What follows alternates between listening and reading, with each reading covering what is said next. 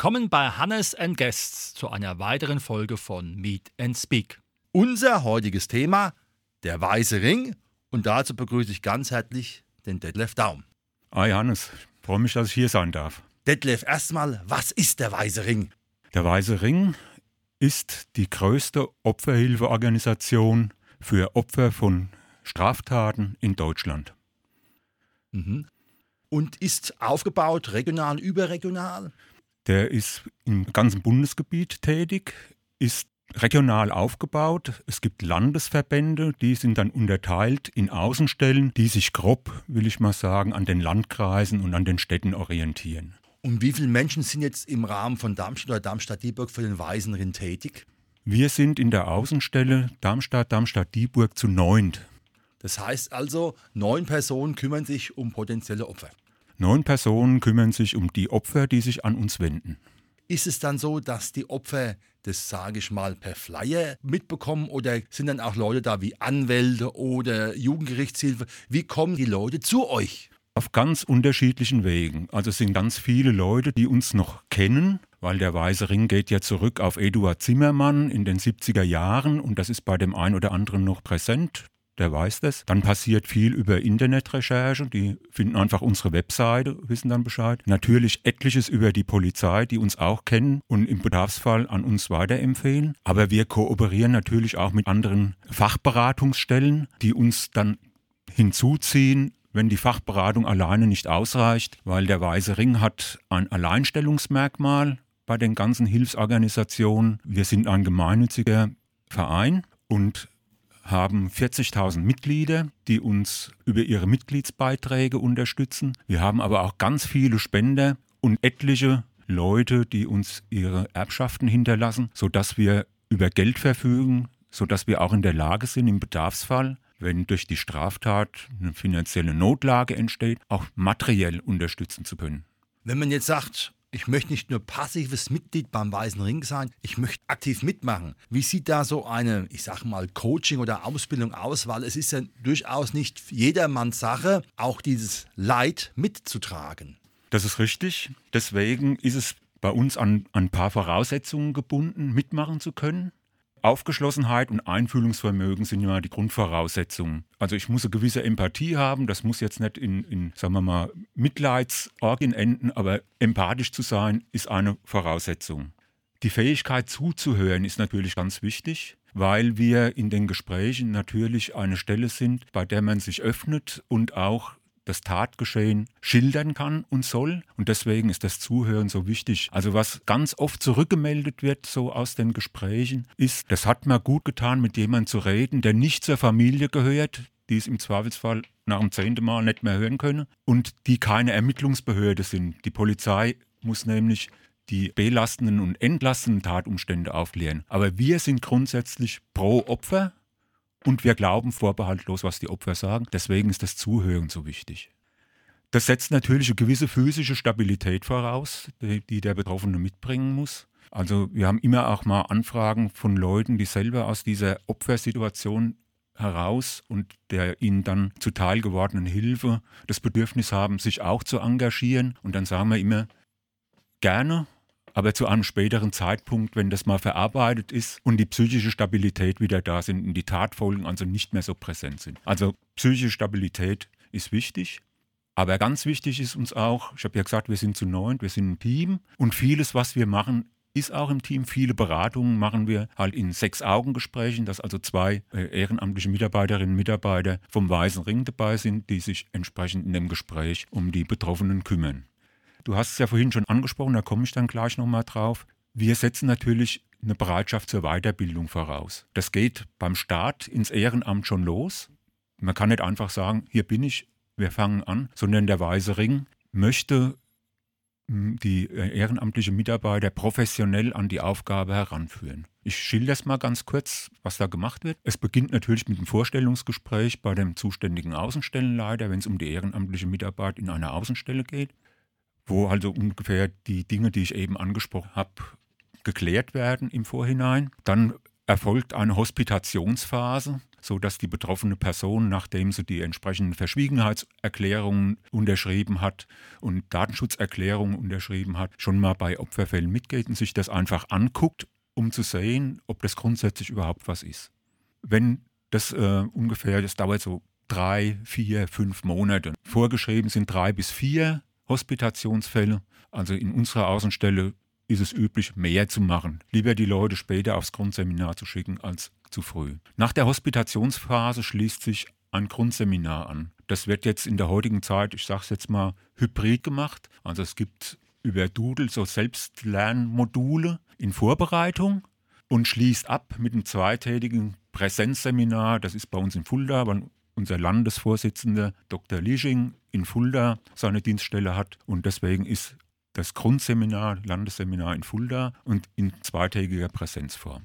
Und danach erfolgt die Ernennung zum ehrenamtlichen Mitarbeiter. Wir lassen die Leute dann schon sehr ähm, selbstständig mitlaufen in der Außenstelle und nach einem halben, dreiviertel Jahr kommt dann noch ein Aufbauseminar hinzu.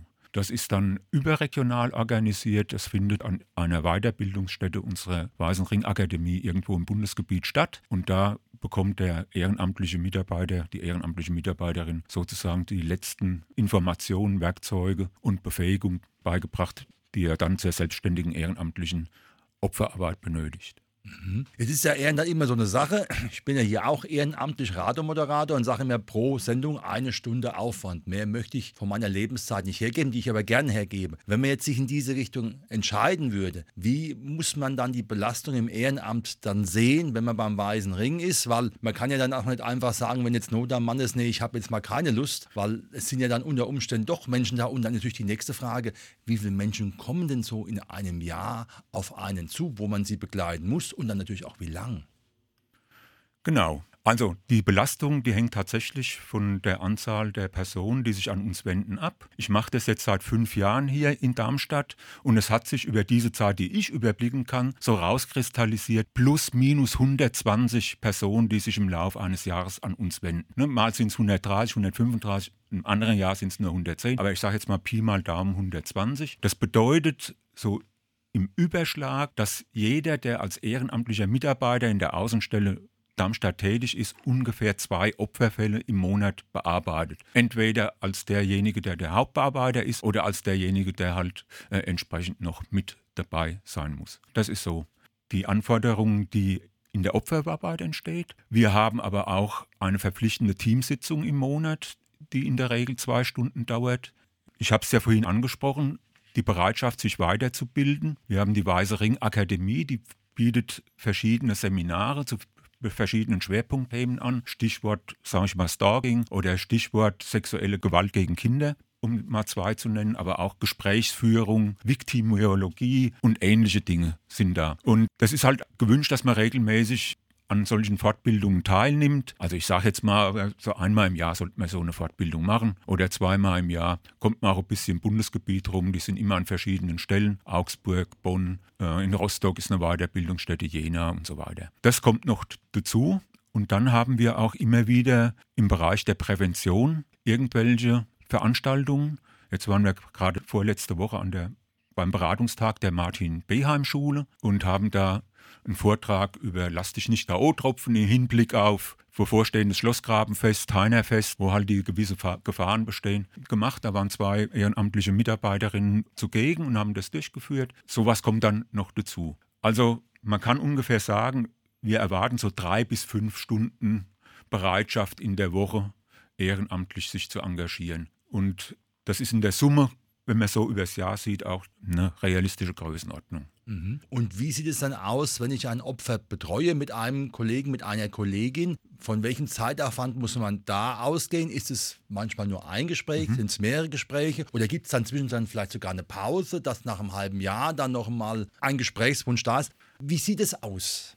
Also es ist tatsächlich so, dass es das in verschiedensten Ausprägungen gibt. Es gibt Opferfälle, die sind tatsächlich mit einem Gespräch erledigt. Das ist relativ häufig der Fall. Die Leute konnten ihre Geschichte erzählen, sie haben entsprechende Ratschläge von uns bekommen, sind damit zufrieden und dann ist es erledigt. Aber es gibt halt auch Problemstellungen, die sind viel komplexer. Ich habe ja vorhin gesagt, wir helfen nicht nur dadurch, dass wir zuhören, sondern wir helfen auch, indem wir materiell unterstützen. Was wir also ganz oft machen in diesen Beratungen, ist, dass wir sagen, bevor Sie sich entscheiden, machen Sie eine Anzeige. Oder wenn Sie schon eine Anzeige gemacht haben, was kann ich in diesem Rechtsrahmen noch weiter tun? Ich sage jetzt mal Stichwort Akteneinsicht im Ermittlungsverfahren, Stichwort Nebenklagen. Und das sind alles ja Dinge, wir haben ja, wir sind ja keine Fachberatungsstellen, sondern wir verstehen uns als Lotsen in dieser Situation. Und wir wollen aber dafür sorgen, dass die Fachberatung stattfindet. Und dann sagen wir, wir können Ihnen das Angebot machen. Wir händigen Ihnen einen Beratungsschein für eine anwaltliche Erstberatung aus, der annähernd das Honorar, das die Anwälte über ihre Gebührenordnung aufrufen dürfen, abdeckt. Und damit können Sie sich diese entsprechende Rechtsberatung holen, um die Kenntnisse dann zu haben. Und dazu bieten wir an, wenn Sie sich nicht alleine dahin trauen, dann gehen wir selbstverständlich mit. Dann haben wir den zweiten Termin an dem Fall. Dann ergibt sich in dem Beratungsgespräch zum Beispiel, dass es sagt, ja, häusliche Gewalt, mein Partner hat mich geschlagen, ich will es jetzt vielleicht anzeigen, aber was mir noch viel wichtiger wäre, ist, dass ich da wegkomme, dass ich ausziehen kann, aber ich habe kein Geld, einen Umzug zu finanzieren. Und da kommen wir wieder ins Gespräch und können sagen, da können wir unterstützen, gegebenenfalls. Dann setzen wir uns mal zusammen, was für ein Bedarf da ist, woran es hängt, dass sie es nicht finanzieren können. Und wenn es tatsächlich nicht geht, dann springt der weiße Ring da ein. Und so kommen dann verschiedene Module eventuell noch dazu, sodass es mit einem Gespräch nicht getan ist. Das Engagement kann sich auch eine ganze Zeit hinziehen und vielleicht auch schon mal über Jahre. Stichwort, also nur um es zu beschreiben, was dann kommen könnte. Dann kommt, das haben wir jetzt alles abgewickelt, der Umzug ist abgewickelt, die Anzeige ist gemacht, das Ermittlungsverfahren ist durch, dann kommt es zur Gerichtsverhandlung. Das ist nochmal was sehr Aufwühlendes, das macht die Leute durcheinander, das triggert vielleicht auch nochmal das ganze Geschehen, ne, sich nochmal zurückzuholen. Und dann bieten wir an, wenn die entsprechende Bedürftigkeit da ist, zu sagen, hier, nehmen Sie mal Ihr zwei Kinder, wir finanzieren Ihnen mal einen 14-tägigen Urlaub hier im Inland, dass Sie wieder runterkommen und zu sich selbst kommen können. Aber auch da ist wieder eine gewisse Formalie zu erledigen, die wieder einen weiteren Kontakt erforderlich machen. Und so kommt dann unter Umständen, wenn es komplexe Fälle sind, mehreres dazu und es kann sich auch über einen längeren Zeitraum hinziehen. Jetzt ist es ja grundsätzlich so, dass jedes Opfer in jeder Form sich an euch wenden kann. Ja. Gibt es da für dich so eine Art Schwerpunkt, wo man sagen kann, es ist äh, viel jetzt, wie du gesagt hast, häusliche Gewalt oder mehr im Bereich reine Beleidigung, aber ich sage jetzt mal Wirtschaftsverbrechen weniger? Genau so ist es. Also es ist tatsächlich so, dass ein Schwerpunkt bei uns häusliche Gewalt ist.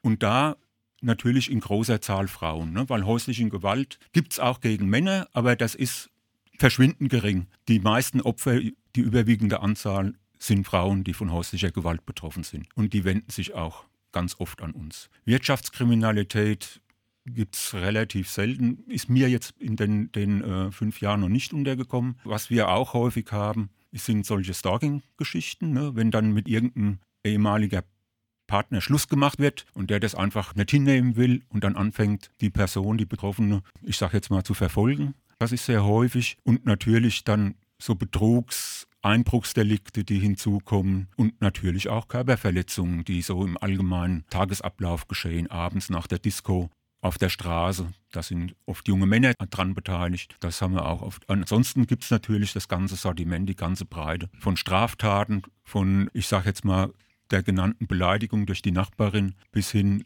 zu, mein Kind wurde ermordet. Das ist natürlich eine große Spannbreite. Wo beginnt dann für euch von der Beratung der Schritt zu sagen, oh, da brauche ich auf alle Fälle einen Psychologen, weil das meine Kompetenzen überschreitet? Weil ich da einfach auch an meine Grenzen komme, weil ich ja auch erstmal nur zuhöre und versuche, die Gedanken zu sortieren. Und die Emotionen vermute ich auch. Also ich sage es ausdrücklich, wir sind keine Fachberatungsstellen. Auch die Juristen, die für uns tätig sind, machen keine juristische Beratung. Das ist in diesem Rechtsrahmen nicht möglich. Und schon gar nicht maßen wir uns an, in irgendeiner Form eine psychologische Beratung zu machen. Ich will das einfach mal so beschreiben, wie wir uns verstehen. Ich sage zu meinen Betroffenen immer, stellen Sie sich vor, ich befinde mich jetzt mit Ihnen in diesem Raum nach der Straftat, in dem Sie sich jetzt aufhalten. und ich zeige ihnen die Türen, durch die es sinnvoll wäre zu gehen. Und wenn sie nicht allein da durchgehen können, dann räumen wir zusammen das Hindernis weg oder wir gehen zusammen dadurch. Und das ist das, was wir anbieten, diese Lotsenfunktion. Wir gucken halt, ist eine Anzeige gemacht, warum ist keine gemacht? Wie sieht es mit der psychischen Belastung aus? Also ganz viele von Straftaten Betroffenen haben Traumabelastung. Und da muss man halt rechtzeitig gegenwirken. Wir haben das große Glück hier in Darmstadt, dass wir da eine Fachberatungsstelle, die Darmstädter Hilfe haben, die sich um Traumabelastungen nach Straftaten kümmert und dann auch in ihrem Beratungsrahmen weitere Maßnahmen anbietet, wie Prozessbegleitung, auch Anwaltsbegleitung etc. pp. Da agieren wir sehr zusammen mit anderen, wenn es um die Fachlichkeit geht. Wir würden nie eine Mutter, deren Kind von einer Sexualstraftat betroffen ist, zu dieser Sexualstraftat beraten. Wir würden dann schon dazu raten, zu raten, gehen Sie zu Wildwasser, die haben die Fachkompetenz. Da sitzen die Personen, die entsprechend ausgebildet sind und dafür zuständig sind. Also wir wollen den Weg ebnen, dass diese Fachberatung stattfindet. In, bei Anwälten, indem wir beispielsweise die Erstberatung ganz oft finanzieren oder die entsprechende Beratungsstellen dann empfehlen und die Leute motivieren, dahin zu gehen. Wichtig ist einfach, sich bewusst zu machen, dass das Interesse der Öffentlichkeit und auch damit beim Staat eher täterorientiert ist. Ne, es geht um die Tataufklärung, um die Ergreifung des Täters, um seine Verurteilung und dann um die Bestrafung.